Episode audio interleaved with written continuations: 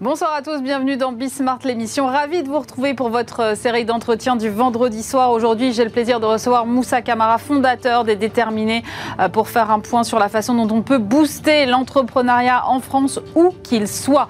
On sera ensuite euh, en duplex avec Frédéric Grimaud, PDG du groupe Grimaud, spécialiste de la sélection génétique animale. Est-ce que la grippe aviaire a mis en péril l'excellence génétique française? Je lui poserai la question dans quelques instants. Et puis on termine en partant à la découverte d'une hôtellerie d'un nouveau genre. Je ne vous en dis pas plus, c'est Bismart l'émission, c'est parti.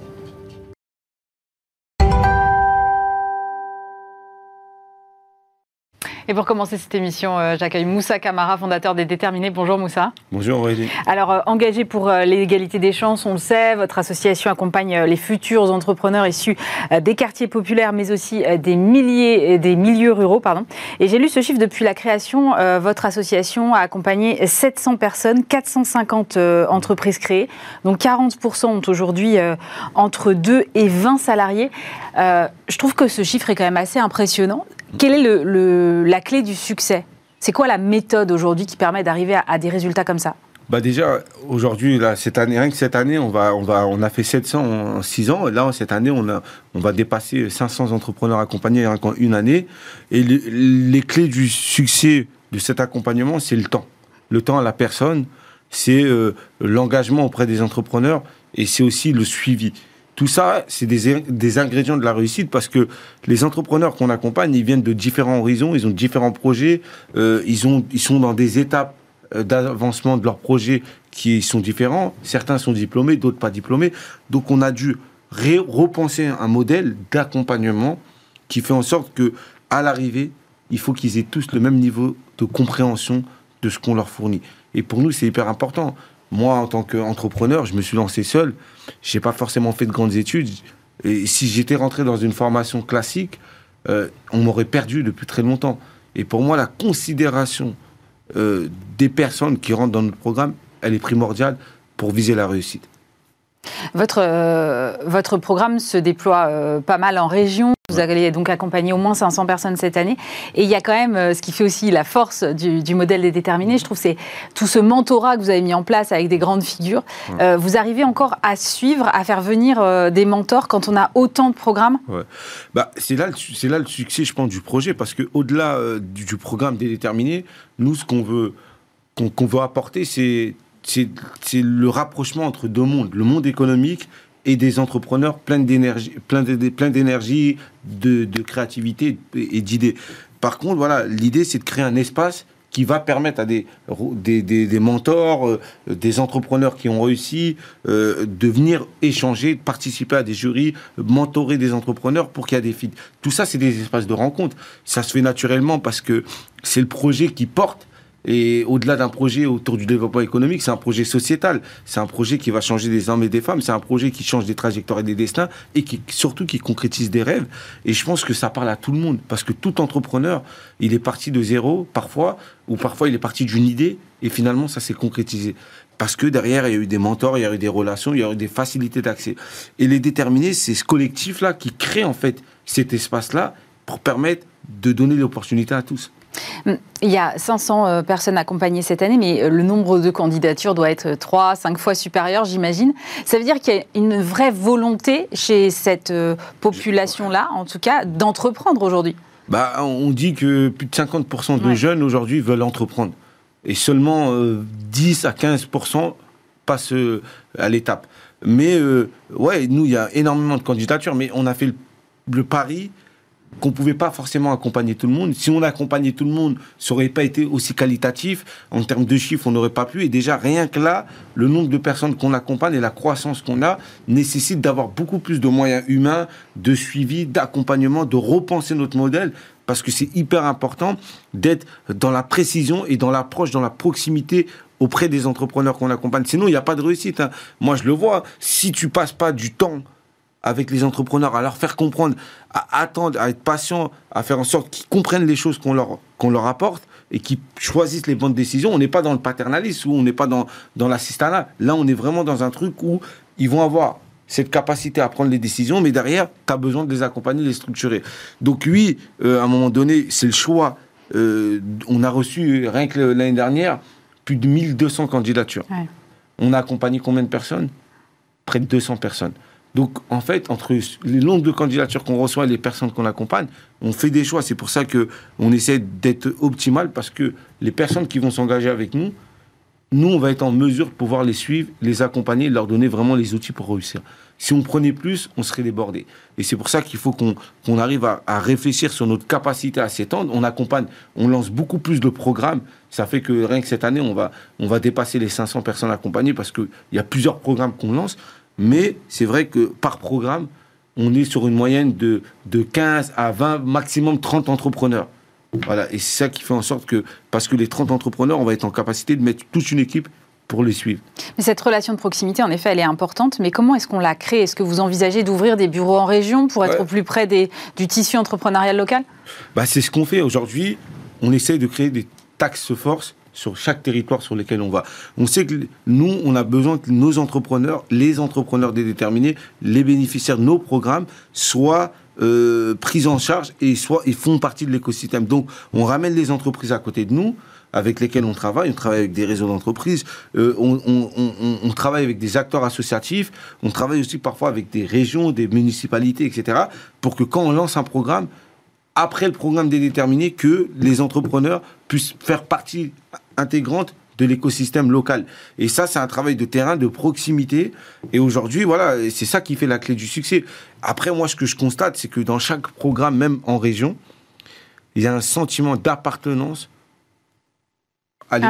au collectif des, déterminés, à mm. l'écosystème.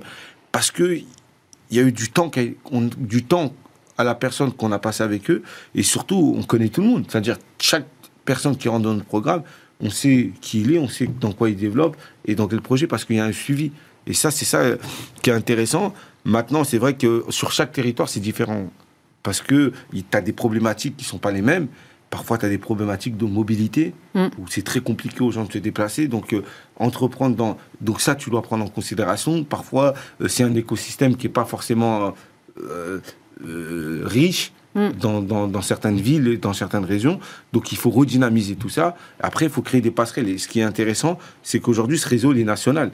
C'est-à-dire, nous, un, entrepreneur qui rentre, s'il est déterminé euh, dans le sud de la France, il va être connecté avec des entrepreneurs dans le nord ou en Ile-de-France, etc. Et tout ça, c'est une grande richesse et ça, ça, apporte beaucoup. Et cette communauté peut interférer, enfin, peut interagir entre elles Bien sûr. on, a, on a des, des, outils, euh, des, des, outils dans lesquels ils sont tous en contact on a des secteurs d'activité répertoriés en fonction des, entrepreneurs qu'on accompagne. Et en fait, derrière, on crée des, interpromos, on crée des programmes euh, en destination de, secteurs d'activité. Et ça crée beaucoup d'échanges. Parfois, ils se sont jamais vus. Et finalement, ils se voient euh, euh, grâce à, ce réseau-là. Et, je pense que c'est ça qui est important. Il y a beaucoup de candidatures. et ça veut dire qu'il y a beaucoup de gens qui n'osent pas, en tout cas s'ils ne passent pas par euh, ce programme-là, franchir euh, le cap de l'entrepreneuriat. Quels sont les freins que vous identifiez aujourd'hui? Bah, les freins, elles sont multiples parce qu'aujourd'hui, euh, y a, quand vous n'avez pas forcément accès, vous n'avez pas l'information qu'il y a des réseaux qui accompagnent à la création d'entreprises, finalement, vous êtes perdu et en plus, parfois, il y a tellement d'informations qu'on ne s'y retrouve pas. Et, là, ça peut être aussi un frein pour pouvoir se lancer. Et aussi, il y a un frein qui est financier c'est qu'aujourd'hui, euh, beaucoup de personnes qui se lancent euh, l'idée mais pas le financement. Mais derrière, euh, les solutions de financement sont très compliquées à avoir. certains ne vont pas aller à la banque, certains ne connaissent pas les dispositifs qui existent. Comme l'ADI ou l'ADI, les réseaux d'accompagnement classiques, BPI français, etc. Et du coup, nous, on a un rôle aussi d'informer pour travailler en complémentarité avec toute la chaîne de valeur de la création d'entreprise. Et c'est un peu là le rôle des déterminés. Le rôle des déterminés, c'est d'aller au plus près des publics grâce à la proximité, grâce à notre manière d'aller sourcer les publics et notre capacité de mobiliser les publics euh, qui veulent se lancer dans l'entrepreneuriat. La deuxième phase, c'est de l'accompagnement pour faire en sorte qu'ils sortent avec tous les outils, la confiance, le projet structuré, et derrière, c'est de les mettre en relation. Mais encore une fois, c'est encore trop compliqué. Nous, on le fait à petite échelle, mais il faudrait aller plus loin. Il faudrait démocratiser tout ça. Comme on, parle de démocratiser l'entrepreneuriat, pour ceux qui ont envie d'entreprendre, il faut qu'on démocratise les, les ressources, l'accès au financement pour tous ces entrepreneurs. Et aujourd'hui, il y a une grande difficulté de rentrer dans ces réseaux-là. Si vous n'êtes pas accompagné, vous êtes pas, vous êtes seul. Et nous, on ne pourra jamais aller tout le monde, même avec la plus grande euh, partout, même et accompagner tout le monde, même avec la plus grande volonté qu'on a. à un moment donné, on est freiné parce que on est limité. Donc, comment on arrive à mettre en place des moyens pour permettre à n'importe quel individu qui veut se, lancer dans l'entrepreneuriat, qui soit dans un village reculé euh, de France ou qui soit dans un quartier populaire éloigné de toute information et de tout dispositif, puisse se dire moi j'ai un projet, je peux entreprendre, voilà les dispositifs dans lesquels je peux y aller pour me faire accompagner ou avoir accès à du financement. Ça aujourd'hui, malheureusement, c'est ce qui manque. C'est un grand chantier de, simplification. Alors on vous voit euh, hmm. beaucoup euh, partout, euh, notamment avec, avec les pouvoirs publics. On vous a vu aux côtés d'Emmanuel Macron, la première ministre Elisabeth Borne, lorsqu'elle a fait son premier déplacement, elle était entourée d'entrepreneurs déterminés.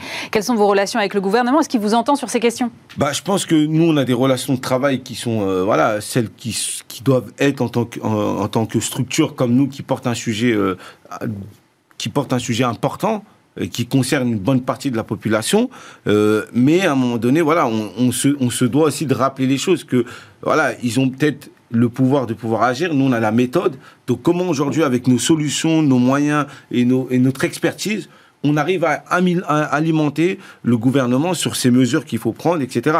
Donc c'est des discussions qu'on a, c'est aussi euh, voilà, euh, c'est de montrer qu'il y a une réalité, comment on peut décloisonner les choses et accélérer. Et je pense que nous, les déterminés seuls, on ne pourrait pas réussir. Mais par contre, les déterminés aux côtés de la force publique, euh, aux côtés euh, des entreprises, là, on peut amorcer un vrai changement. Moi, je pense que c'est quand toutes les parties prenantes sont autour de la table qu'on arrive à trouver les meilleures solutions. Euh, on n'a pas, nous, les, moyens, on a peut-être les idées, on a peut-être les, les, solutions pour pouvoir sortir, mais on n'a pas peut-être les moyens. L'État, ils ont les moyens, mais ils n'ont pas l'expertise pour pouvoir intervenir. Les entreprises ont cette volonté, mais derrière, il leur manque l'accès pour pouvoir avoir accès à tous ces entrepreneurs. Et nous, on veut être ce catalyseur pour pouvoir euh, amorcer avec l'ensemble de, l'écosystème entrepreneurial pour pouvoir amorcer ce changement-là. Et c'est ce que nous, on dit au pouvoir public, c'est ce qu'on a rappelé au président de la République quand il est venu rencontrer les déterminés ou à la première ministre, c'est toujours de dire, voilà, il faut faire plus, il faut mettre les moyens, et voilà comment on peut le faire ensemble, tout simplement. Et ils sont réceptifs? Ils sont réceptifs, mais après, nous, on est des gens très concrets, c'est-à-dire, euh, nous, on est sur le terrain H24, on travaille euh, et on voit les, ce qui se passe au quotidien. Donc euh, l'objectif, c'est pas d'attendre, c'est de proposer, c'est d'embarquer les gens avec nous. Donc euh, quoi qu'il arrive, d'une manière ou d'une autre, ils, sont, ils seront embarqués dans, dans cette dynamique parce que c'est un vrai besoin partout. L'entrepreneuriat, c'est un ascenseur social aujourd'hui? Pour moi, l'entrepreneuriat, c'est un, c'est un puissant levier d'inclusion. C'est-à-dire, aujourd'hui, grâce à l'entrepreneuriat, qu'on soit diplômé, pas diplômé, si on a une bonne idée, on met beaucoup de détermination, on crée des opportunités, ça peut changer des vies. Euh, ça permet de créer son propre emploi, ça mm. va créer d'autres emplois, donc ça crée une dynamique assez positive, ça crée de la croissance sur des territoires qui parfois sont fragilisés. Moi, je crois en l'entrepreneuriat parce que dans mon parcours personnel, dans ce que j'ai vu dans mon environnement, ça a beaucoup, ça, ça, ça, ça a amorcé beaucoup de changements. Et aujourd'hui, quand vous permettez à des gens d'avoir une indépendance financière, une autonomie, économique, une autonomie économique, bah, ça crée beaucoup de choses parce que ça leur sort de leur précarité, ça leur permet de voyager, ça leur permet d'acheter, ça leur permet de mieux éduquer leurs enfants. Et finalement, c'est un cercle vertueux qui se crée derrière. Et c'est ça que nous, on veut montrer derrière l'entrepreneuriat. Malheureusement, il n'y a pas assez de modèles qui sortent un peu des sentiers. Et c'est ça qu'il faut booster, qu'il faut mettre en avant, qu'il faut mettre dans la lumière. Parce que, croyez-moi, moi, en, en, plus de 7 ans d'engagement avec les déterminés, j'ai vu des magnifiques aventures, euh, des gens qui sont partis de zéro, qui aujourd'hui euh, recrutent une centaine de personnes, euh, développent des, des, parcours mais de réussite excellents. Et malheureusement, moi, quand j'étais plus jeune, il m'a manqué ces modèles. Et comme il en manque partout, je vais dans les lycées, dans les collèges, pour dire que finalement, ouais, il n'y a pas que le sport comme levier de réussite, il n'y a pas que l'artistique ou le cinéma, mais il y a aussi l'économie. je veux voir des, des, grands économes, je veux voir des gens, des grands économistes, des, je veux voir des grands entrepreneurs qui vont réussir et qui vont créer euh, mmh. euh, des emplois partout, qui vont réinventer un modèle de, de, de, société, parce que c'est ça qu'on parle. Et du coup, c'est ça qu'il faut beaucoup plus mettre en avant et mettre en lumière. Donc c'est un peu aussi le, le, le travail qu'on fait avec les déterminés, c'est de rendre visible tout ça.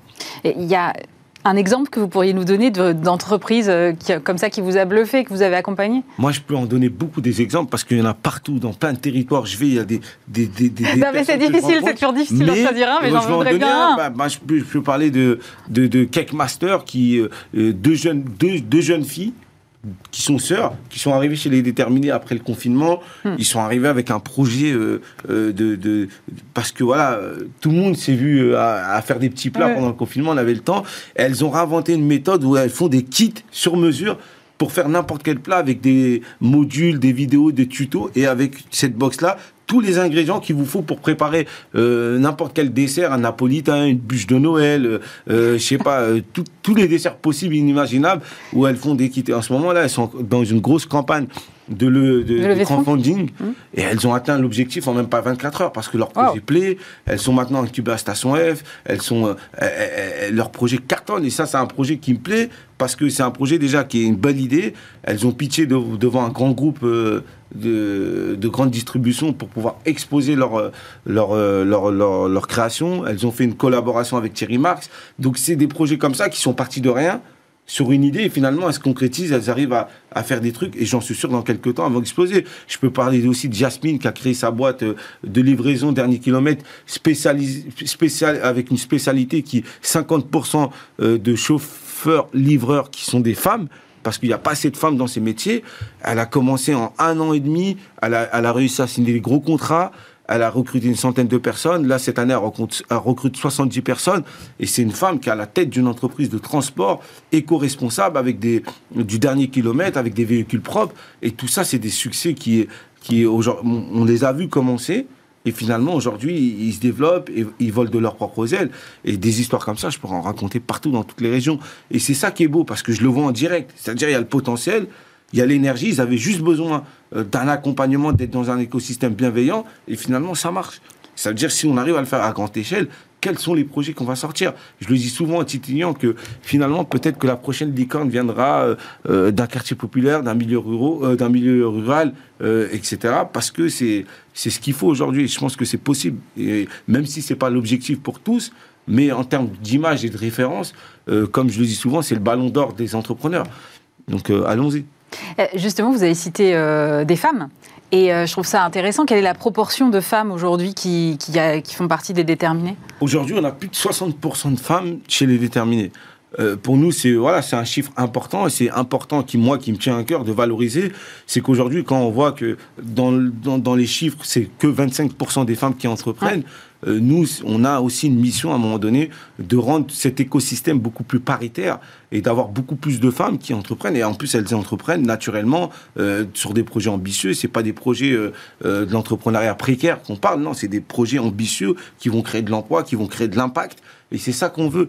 Et, nous, naturellement, je l'ai déterminé, les femmes ont toute leur place parce que elles entreprennent. On les regarde pas en tant que femmes. Nous, on, comme on regarde pas les gens en, fonction de leur milieu social, on les regarde euh, en fonction du, projet. De ce du, projet. de ce qu'ils veulent faire, et comme entrepreneurs. Et c'est ça qu'ils demandent, c'est qu'on les regarde comme des entrepreneurs comme les autres. Pas, pas, pas, pas plus, pas moins, quoi.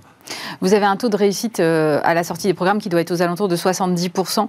Euh, qu'est-ce qui manque pour les 30% restants? Bah, Ce qui manque pour moi, c'est les moyens, les moyens financiers, parce qu'on accompagne beaucoup plus de monde. Donc comme on accompagne beaucoup plus de monde, il faut beaucoup plus de personnes pour pouvoir prendre en charge les personnes qu'on accompagne. Mm. Mais au-delà de ça, c'est les moyens humains, c'est l'accompagnement, c'est les réseaux, c'est trouver des mentors pour chaque entrepreneur. Et je pense qu'on peut arriver encore à ce taux. Moi, je pense, je vise les 90% dans les deux ans qui arrivent. Parce que on a la méthode. On a le savoir-faire. Mm. Maintenant, on a l'expérience. On sait là où on doit s'améliorer. Là, on doit aller encore plus à, fond pour pouvoir atteindre ces objectifs-là. Et qu'est-ce qui nous manque pour les atteindre?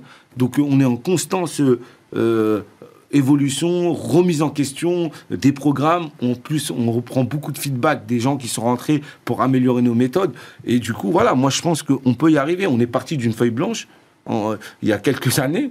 Aujourd'hui, on arrive avec un programme complet qui fait partie. Moi, je pense que même les entrepreneurs qui reviennent chez nous et qui sont passés dans d'autres programmes nous disent non, chez les déterminés, c'est pas moi qui le dis. Déjà, ils recommandent tous euh, le programme, 100% de recommandations. Et derrière, ils nous disent que non, ce qui est fait chez les déterminés, c'est incroyable. Vous avez inventé une méthode qui, qui, qui nous fait euh, euh, se dépasser et qui nous apporte vraiment des vrais outils et que vous nous prenez en charge.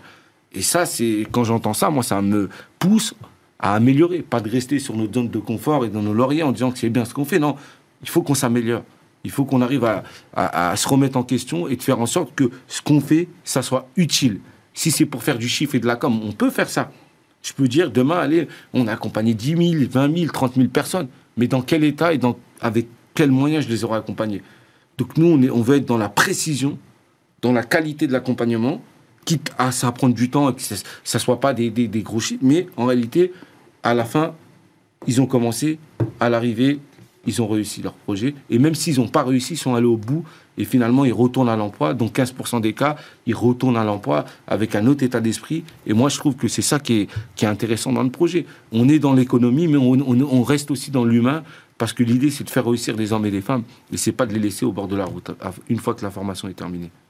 Merci beaucoup, Moussa Kamara, fondateur des Déterminés. Merci d'avoir été avec nous. Merci pour l'invitation.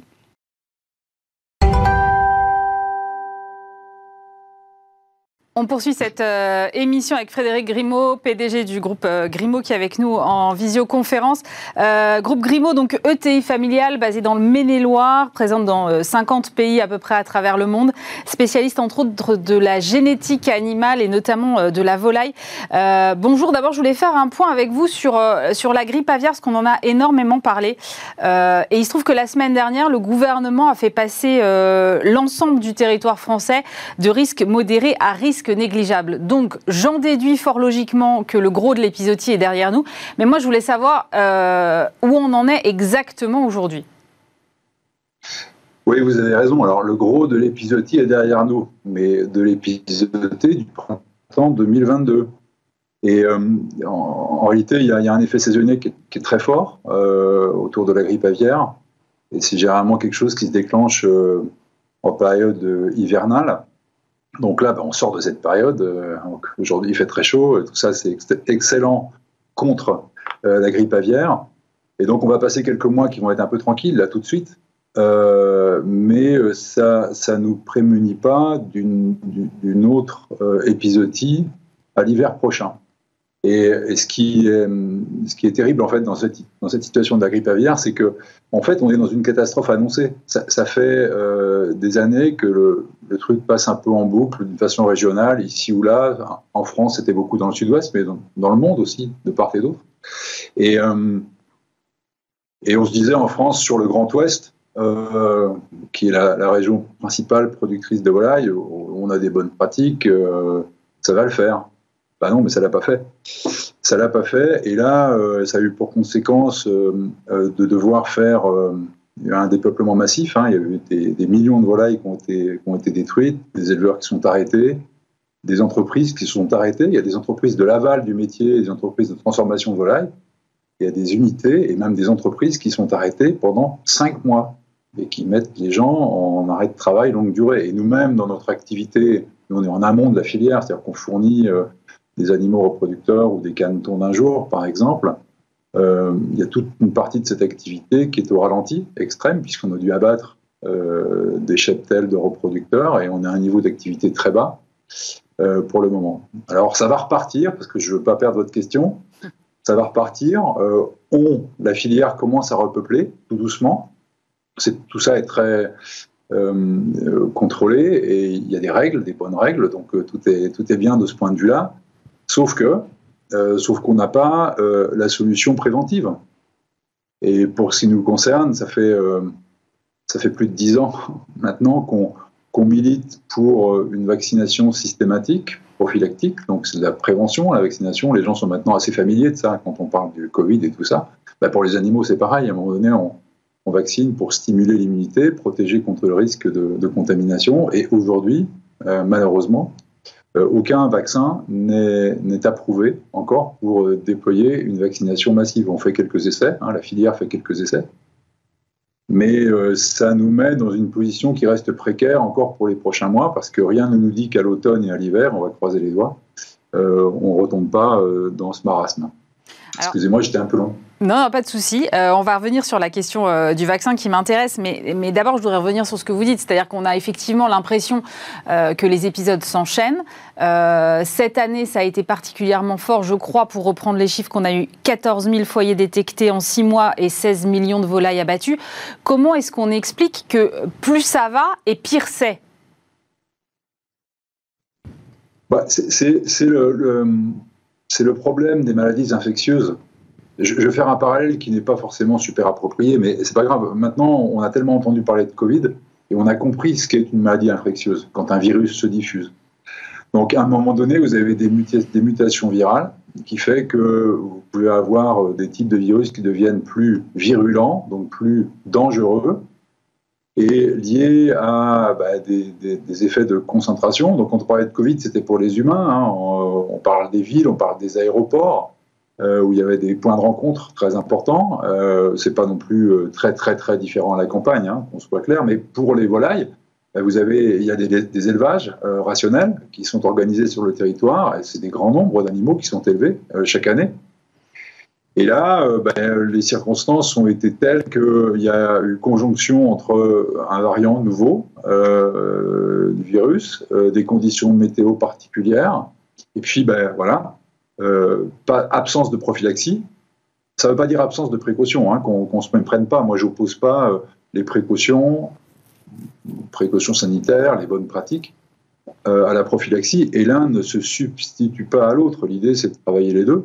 Donc en fait, ces circonstances euh, se sont rejointes et, ça a généré euh, cette euh, épisodie incroyable. Mais la France n'est pas la seule touchée. Hein.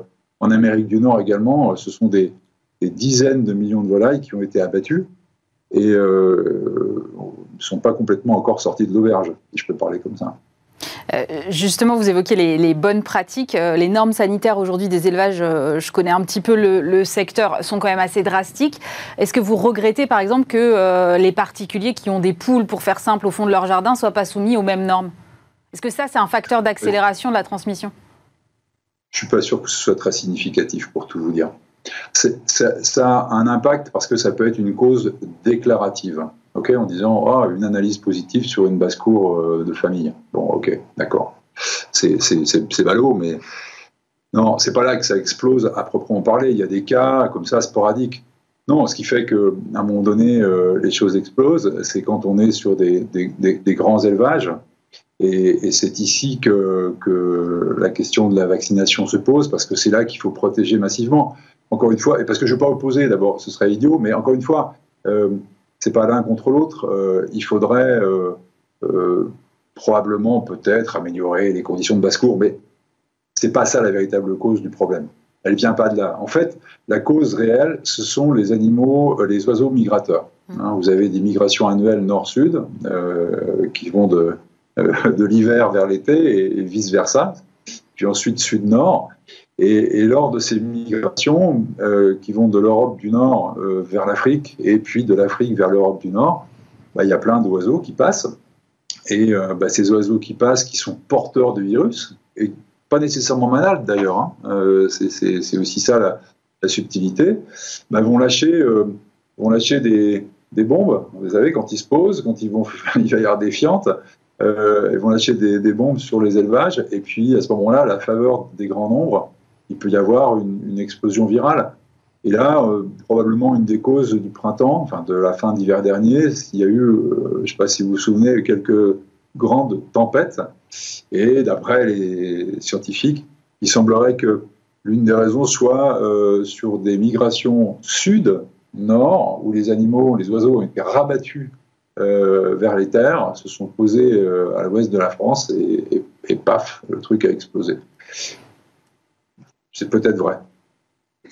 Justement, euh, c'est donc l'Ouest qui a été euh, particulièrement touché euh, cette année. Et vous le disiez tout à l'heure, hein, les pays de la Loire et la Bretagne, c'est à peu près 60% de la production de volailles françaises. la Vendée, c'est le plus grand nombre d'élevages reproducteurs.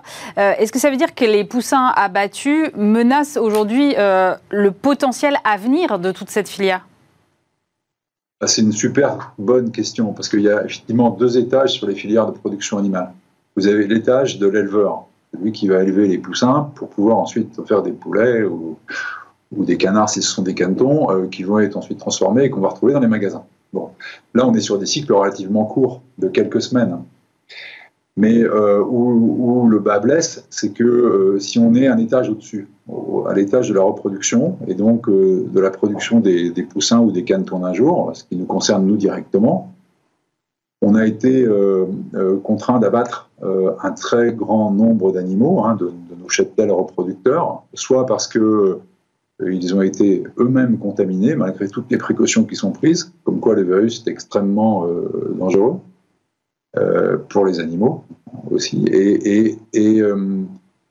ou qu'on a été contraint de le faire parce qu'on était sur une zone où il n'était pas raisonnable de garder les animaux vivants. Donc il y a eu un abattage massif d'animaux, et là par contre on n'est pas sur des cycles de quelques semaines, on est sur des cycles beaucoup plus longs, puisque euh, pour redémarrer de la production de, de, canetons ou de poussins d'un jour, euh, il faut euh, avoir des reproducteurs en place, donc il faut les élever. et le temps d'élevage entre un reproducteur d'un jour et un reproducteur d'adulte, je fais court, c'est 4 à 6 mois, suivant de quoi on parle. Et puis ensuite, il faut incuber les œufs, il faut produire des animaux d'un jour, et vous allez ensuite monter en puissance. Hein. et, et, ça veut dire qu'entre le moment où vous décidez de redémarrer et le moment où la production arrive de nouveau euh, massivement, il se passe euh, pas, moins d'une année. Ça veut dire que les effets de ce qui se passe actuellement ou de ce qui s'est passé, mais bon, on n'en est pas sorti encore complètement, vont se faire ressentir euh, au minimum jusqu'à la fin de l'année 2023, avec un niveau de production qui va être plus faible que celui qui était attendu. Qu'en est-il de la filière euh, pintade? Parce que je crois que sur la pintade en, particulier, il y a 90% de la euh, génétique mondiale qui vient de la région Pays de la Loire. Oui, alors euh, bah, on est le seul sélectionneur de pintade. Donc, alors par chance, on n'a pas été touché sur la pintade et la génétique, parce que là, on est remonté au troisième étage au-dessus, au-dessus des animaux. On, a parlé des, animaux qu'on élève pour la viande. Il y a les animaux reproducteurs, ceux qui produisent ces poussins, mais vous avez au-dessus des lignées pures euh, qui sont euh, sélectionnées génétiquement. quand on parle de sélection génétique, n'y a pas de, mauvaise compréhension, on ne manipule pas les jeunes. C'est des, croisements successifs sur des animaux dont on mesure les performances, et on va garder les champions, les meilleurs, suivant les critères recherchés, pour créer la génération suivante. Donc, effectivement, en Pays de la Loire, bah, nous sommes les seuls à faire de la sélection de pintade. Euh, si on prend la partie palmipède, euh, nous, ne sommes en tout et pour tout euh, en France que deux opérateurs en sélection génétique palmipède. Et il y a eu au niveau des, lignées pures un certain nombre de dégâts. Alors je dirais pour ce qui nous concerne, on n'en a pas eu. C'est-à-dire que les animaux été protégés, sanctuarisés sur des centres, un peu isolés et puis excentrés de la zone principale de contamination. Donc on va, pouvoir redémarrer. On n'a pas perdu le potentiel génétique. Mais, nonobstant le fait qu'on n'ait pas perdu le potentiel génétique, il faut remettre en place des animaux reproducteurs. Et comme je vous disais tout à l'heure, ça nous reprojette jusqu'à euh, euh, fin 2023. Vous travaillez étroitement avec les, avec les éleveurs. Dans quel état sont-ils aujourd'hui? Parce qu'au-delà des difficultés financières, ce n'est pas forcément évident de devoir abattre un cheptel ça, a été, euh, ça a été euh, insupportable pour tout le monde. Euh, alors, on va, on va dire pour les éleveurs en premier, parce que alors il y en a qui ont subi des mortalités drastiques et rapides hein, sur des, lots, des lots qui ont été touchés par le virus.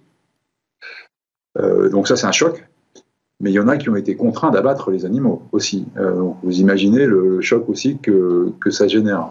Et, pour ce qui nous concerne, euh, nous, sur la partie multiplication, comme je disais tout à l'heure, on a dû abattre des dizaines de, milliers de reproducteurs, euh, et ce sont euh, nos coéquipiers, nos, collègues de travail qui, qui avaient fait tout le boulot pour élever les animaux en bonne santé et, commencer à produire des œufs à couver, puis ensuite les incuber pour faire des, des animaux d'un jour auquel on a demandé, euh, bah, écoutez, maintenant, euh, votre job, c'est plus le même, là, il va falloir que vous, vous éliminiez les animaux dans les bâtiments. Euh, je ne vous cache pas que psychologiquement, individuellement, d'une part, et moralement, collectivement, ça a été, c'est pas une partie de plaisir, c'est le moins qu'on puisse dire.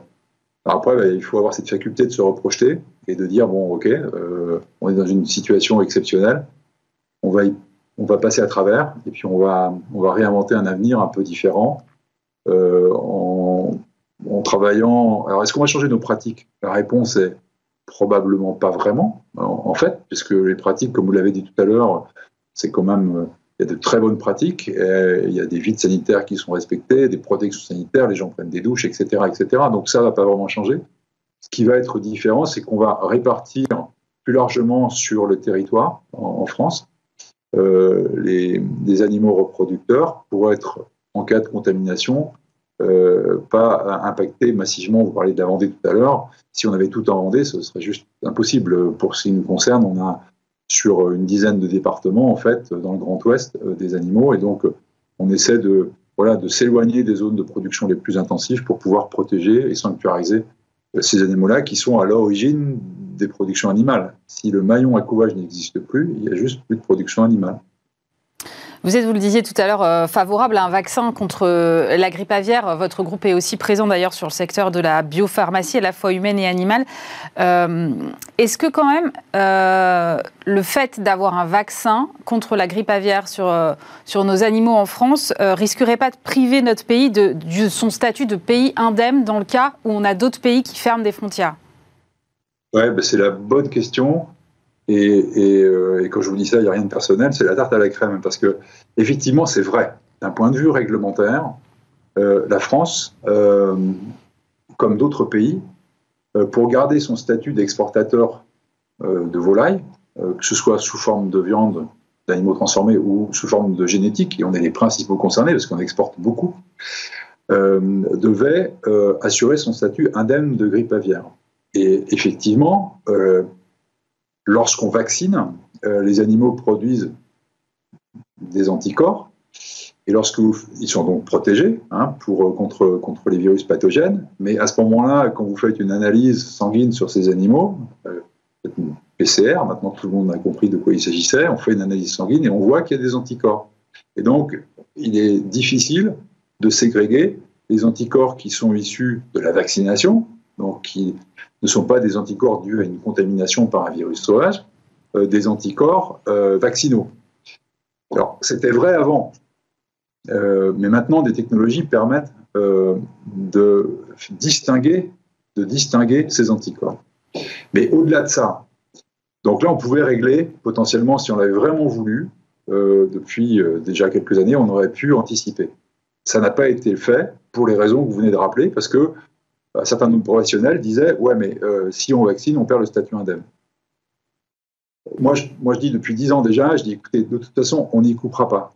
À un moment donné, la pression virale va être telle qu'il va falloir vacciner si on veut juste se protéger de cette maladie infectieuse, comme tant d'autres maladies infectieuses, que ce soit humaines ou animales. Donc arrêtons de nous masquer la vue, de dire qu'on va réussir à passer entre les gouttes, que c'est juste des petits moments désagréables. À un moment donné, on n'aura pas le choix. Donc, euh, ma proposition a été de dire, mais j'ai pas été entendu du tout, hein, c'était de dire, bah, écoutez, c'est pas grave. De toute façon, au moment où la grippe aviaire est déclarée sur un pays comme la France, on perd le statut d'exportateur et pendant de longs mois. Donc, au moment où on le perd, tant pis, changeons le paradigme, développons un programme de vaccination avec des bonnes pratiques. On va l'expliquer. Ce programme de vaccination, d'ailleurs, la vaccination n'est pas interdite par l'OIE, hein, euh, l'organisme international des épizooties. Donc on n'a pas une interdiction euh, de régulation. C'est plus les pays tiers qui disent ouais mais euh, comme vous vaccinez, on n'est pas sûr que vous soyez indemne. Ok, eh ben on aurait été vacciné, on aurait été pardon négocié pays par pays. Et comme en termes d'exportation, on n'est pas si nombreux finalement dans le monde à être exportateurs de génétique ou exportateurs de volailles. Bon, si on fait le tour des pays majeurs qui sont euh, la France, l'Allemagne, la Grande-Bretagne, la Hollande, pour, pour ce qui concerne la génétique, ensuite les États-Unis et le Canada. Donc on parle de 5-6 pays. Je suis convaincu que le premier qui aurait engagé la manœuvre aurait, été suivi par les autres. J'en suis totalement convaincu. Parce que finalement, euh, euh, on allait vers des meilleures pratiques avec une, baisse significative du risque pour tout le monde. C'est-à-dire pas simplement pour nous, hein, pour l'ensemble euh, des filières dans le monde entier. Donc ça avait beaucoup de sens. Alors on va y aller maintenant, on va y aller un peu de force. Actuellement, il y a des tests qui sont faits sur des vaccins euh, à toute petite échelle, qui fait que malheureusement, euh, on ne sera pas prêt pour des programmes de vaccination massifs euh, à la saison prochaine, hein, l'hiver prochain, malheureusement. Mais on va être optimiste. On va se dire que pour 2023, ce sera le cas. Et puis on voit que maintenant, c'est promu et c'est soutenu par l'ensemble des opérateurs de la filière, alors que ce n'était pas forcément le cas précédemment, pour la raison que j'ai déjà évoquée. Et puis on voit qu'au niveau européen, ça bouge également et que l'Amérique du Nord étant significativement impactée, également se posent des questions. Il y a un exemple qui est très intéressant qui va parler au monde agricole, euh, qui est euh, l'exemple de la fièvre afteuse pour les bovins dans les années 70. Euh, C'était le même paradigme, exactement le même paradigme. Il ne fallait pas vacciner les bovins parce qu'on perdait le statut indemne et qu'à ce moment-là, on n'était plus en mesure de faire du commerce international. Et puis, ben, à un moment donné, il n'y a, plus, a plus eu le choix. Et à l'époque, euh, il a fallu euh, à Charles Merlieu euh, des, années c'est eux qui ont été les promoteurs de la vaccination, des années pour se faire entendre. Et bien là, pour ce qui concerne Navola, il aura fallu aussi des années, on, on, va y arriver. Mais je pense que vraiment, le drame aurait pu être évité. C'est comme ça. Merci beaucoup Frédéric Grimaud, PDG du groupe Grimaud. Merci d'avoir été avec nous.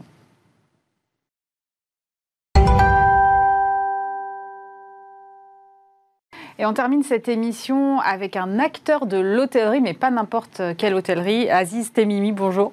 Bonjour. Vous êtes fondateur de Maison Mère. Alors, c'est un hôtel 4 étoiles dans le 9e arrondissement de, de, Paris. Et en fait, je vous ai fait venir parce que vous avez ouvert et, et, remis, repositionné cet établissement en septembre dernier. Et le parti pris est assez intéressant parce que Jusque dans le nom, on ne sait pas vraiment à quoi s'attendre quand on, quand on, passe les portes de Maison Mère, si j'ai bien compris. Déjà, pourquoi ce nom d'hôtel Maison Mère, ça ne fait pas forcément penser à un hôtel? C'est vrai qu'il n'y a pas hôtel dans le nom. Euh, Maison Mère, pour plusieurs raisons différentes. La première, c'est que nous, on veut repenser l'hôtellerie. On veut casser les codes de l'hôtellerie traditionnelle avec le desk d'un côté, le client de l'autre. Ouais. Et il y a maison et maman. Quoi de mieux pour véhiculer notre première valeur qui est la bienveillance et l'authenticité?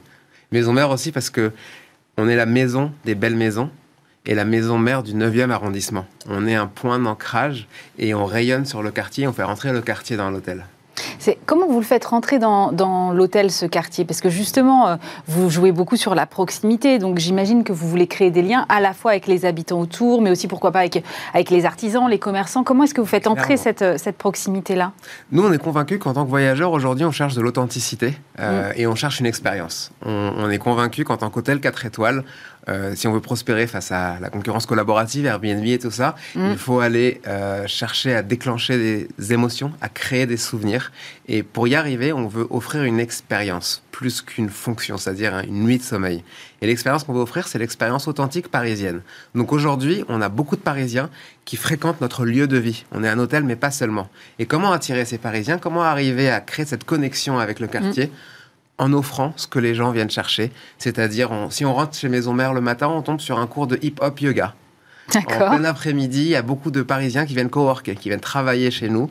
On facture 0 euros, ils passent leur journée à travailler. Euh, le soir, on a des concerts de jazz, on a un super restaurant et bar à cocktail dans un hôtel et pas un restaurant d'hôtel. Donc voilà, on offre, on, on, on offre des services à vocation des Parisiens pour que les Parisiens croisent les voyageurs et créent des étincelles. Mais, mais, comment ça peut être rentable quand vous facturez 0 euros le coworking? Quel est l'intérêt? Vous savez, j'ai un, un, de mes clients qui vient tous les jours, il m'a dit Je suis très gêné, tu me factures rien. À la fin, je lui ai dit Écoutez, monsieur, le matin, vous arrivez, vous prenez votre petit déjeuner parisien. À midi, ouais. vous prenez votre dorade. Et l'après-midi, un cappuccino. D'accord. Et au-delà du chiffre d'affaires, beaucoup ne sont pas rentables. Nous, ce qu'on veut, c'est quand on fait un check-in, un couple de Japonais qui fait un check-in va voir deux start derrière la réception qui se lancent la balle et qui se disent Waouh, ça, c'est Paris. Moi, je crois en la synergie d'expérience. La présence de Parisiens va augmenter l'expérience du voyageur en se disant Je suis pas là pour voir les bateaux mouches, la Tour Eiffel, l'Arc de Triomphe. Je suis là pour vivre la vie d'Amélie Poulain, d'Émilie Paris, la vraie vie parisienne. Et c'est pas artificiel c'est pas artificiel, au contraire, c'est l'authenticité, une de nos premières valeurs. On n'a pas des figurants qui arrivent avec leur béret et leur baguette. ouais, c'est le risque après. Non, on a des voisins qu'on mais... connaît aujourd'hui, qu'on appelle par leur nom, par leur prénom, des habitués qui viennent ici. On a les artisans d'en face qui viennent prendre leur café après déjeuner. Et au final, c'est un lieu qui est fréquenté par deux cibles différentes et chaque cible apporte de la valeur à l'autre cible. Mais j'ai lu qu'on pouvait repartir avec la déco de l'hôtel, c'est vrai? Ouais. Tout à fait. C'est quoi on cette est, idée? On est une galerie d'art et on est euh, une espèce de galerie d'art éphémère. En fait, tous les six mois, on va aller chercher euh, des artisans, des artistes voisins. Donc, c'est non seulement la déco d'hôtel, les déco d'hôtel est non seulement made in France, mais made in Paris et pour la plupart made in Paris 9e. Donc, la déco change tous les six mois avec des jeunes qu'on met en avant sur nos médias et dans l'hôtel. Et donc, on peut venir pour coworker, par, finir avec un petit concert de jazz et repartir avec le bibelot qui vous plaît.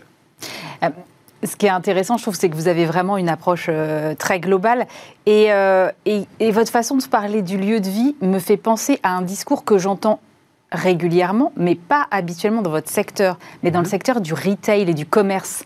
Euh, bon, c'est pas deux mondes qui sont très éloignés, mais j'avais pas encore eu cette proximité à ce point dans les deux mondes. Ça se traduit aussi sur votre façon de faire du commerce sur le digital. Ouais. Euh, c'est vrai, c'est deux mondes qui se rapprochent au final. On a du- des produits, du service, des humains. Mm. Euh, Aujourd'hui, il faut savoir que tout c'est, on devient un multi-outlet. Pourtant, notre métier, c'est l'hébergement, et l'hébergement est déjà assez complexe pour justifier du personnel. Mm. Et là, vous allez me dire, oui, mais vous rajoutez ça, ça, ça. C'est ça. Comment vous faites? Moi, je suis convaincu que l'humain est le centre de notre métier, et pourtant, on complexifie les opérations. Donc, qu'est-ce que je fais? Je digitalise tant que je peux et je semi-automatise le plus de process possible Par pour exemple. vendre en ligne. Par exemple, aujourd'hui, on hyper personnalise euh, l'accueil de nos clients. Quand on vient chez Maison Mère, on est reconnu parce qu'on a une armée de, de- de- d'outils euh, aidés avec des jeunes qui travaillent pour faire des recherches. On sait qui est-ce que vous êtes, on sait qu'est-ce que vous aimez, on connaît votre température de confort et votre fleur préférée, et on vous accueille avec ça dans votre chambre. Et les outils euh, permettent de faire des recherches automatiquement pour que mon personnel se concentre sur le centre, c'est-à-dire vous, le client. Mais quand même, je me dis, euh, c'est- extrêmement complexe à mettre en œuvre. Mm. Euh, vous devez avoir des équipes qui sont extrêmement bien formées. On est dans un moment en plus où recruter dans l'hôtellerie, c'est pas facile. Euh, comment est-ce que vous arrivez à avoir cette petite armée dont vous venez me parler? C'est le cœur de, mon travail au jour le jour, trouver les bonnes personnes, les motiver et euh, insuffler ma vision. Moi, ça a été très difficile de m'arrêter à 70-80% de ma vision et de dire maintenant, c'est à toi et Mm. fais-en ton bébé. On recrute pas uniquement dans l'hôtellerie. Euh, notre directrice marketing vient du monde des médias. Euh, mon assistante vient d'une école de commerce. On a du, des personnels qui viennent du monde de la finance. Moi, personnellement, j'ai eu une start-up en e-commerce avant. J'ai fait du conseil en stratégie. Et, et je suis convaincu que on peut élever l'hôtellerie en manageant différemment, en, ayant un en ayant euh, donnant une importance plus importante au personnel, en valorisant plus les gens et en y apportant les best practices d'industrie qui sont euh, euh, un peu plus sophistiquées en termes de management. Et c'est ce qu'on fait euh, chez Maison Mère en diversifiant les profils et en, en enablant les gens, en leur donnant des responsabilités. Euh, Vous parlez beaucoup d'humains et c'est ça qui, m'intéresse aussi. Et j'ai vu d'ailleurs que vous poussez le truc assez loin parce que sur votre site internet, j'ai découvert que vous essayez d'animer les, les- communautés, en fait, y compris de faire rencontrer des voyageurs qui ne se connaissent pas et d'essayer de créer une sorte d'émulation. Quel est votre intérêt, vous, à vous, de faire ça? C'est de créer une sorte de fidélisation du client? Alors, notre intérêt est, double. Le premier, c'est euh, d'insuffler l'esprit à la maison. C'est ce que je répète tout le temps à, nos équipes. L'immobilier, c'est un tiers du produit.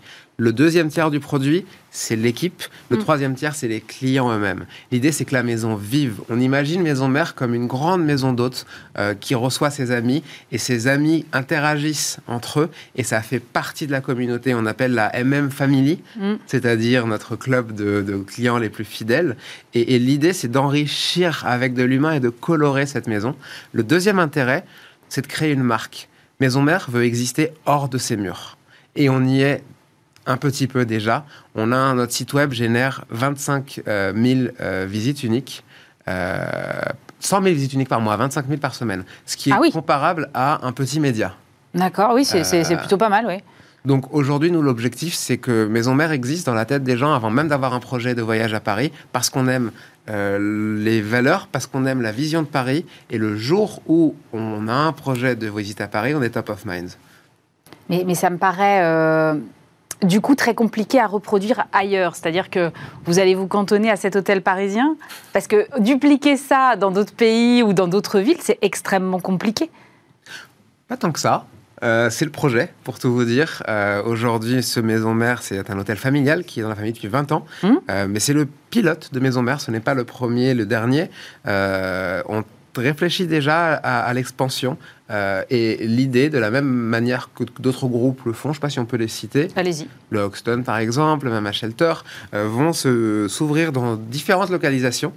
Le Hoxton le fait très bien, c'est-à-dire que chaque maison mère aura son ancrage quartier, aura son identité propre et va juste prendre les valeurs et les grandes lignes directrices de qui on est. On est une maison d'amis, on casse les codes de l'hôtellerie, on est ancré dans notre quartier. Maison Mère Lisbonne n'aura pas la même, euh, la même ambiance, la même décoration que Maison Mère Paris ou Maison Mère Lyon.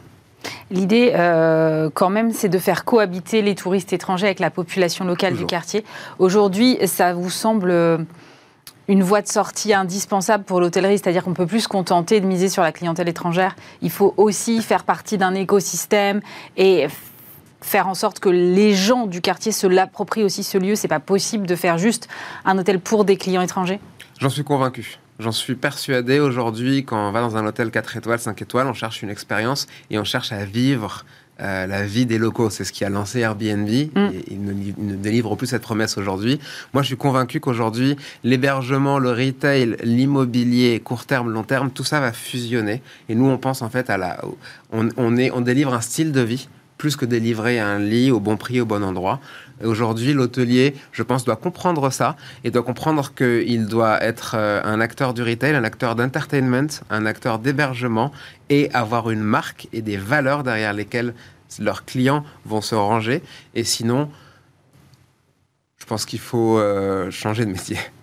Merci pour cette conclusion. Aziz Temimi, fondateur de Maison Mère, merci d'avoir été avec nous. Bismart, l'émission, c'est terminé pour euh, aujourd'hui. Évidemment, on se retrouve euh, vendredi prochain. Et puis, lundi, petite rediffusion du côté de Stéphane Soumier. Donc, pas de podcast à attendre lundi, mais vous le retrouvez bien sûr mardi. Passez un excellent week-end sur Bismart.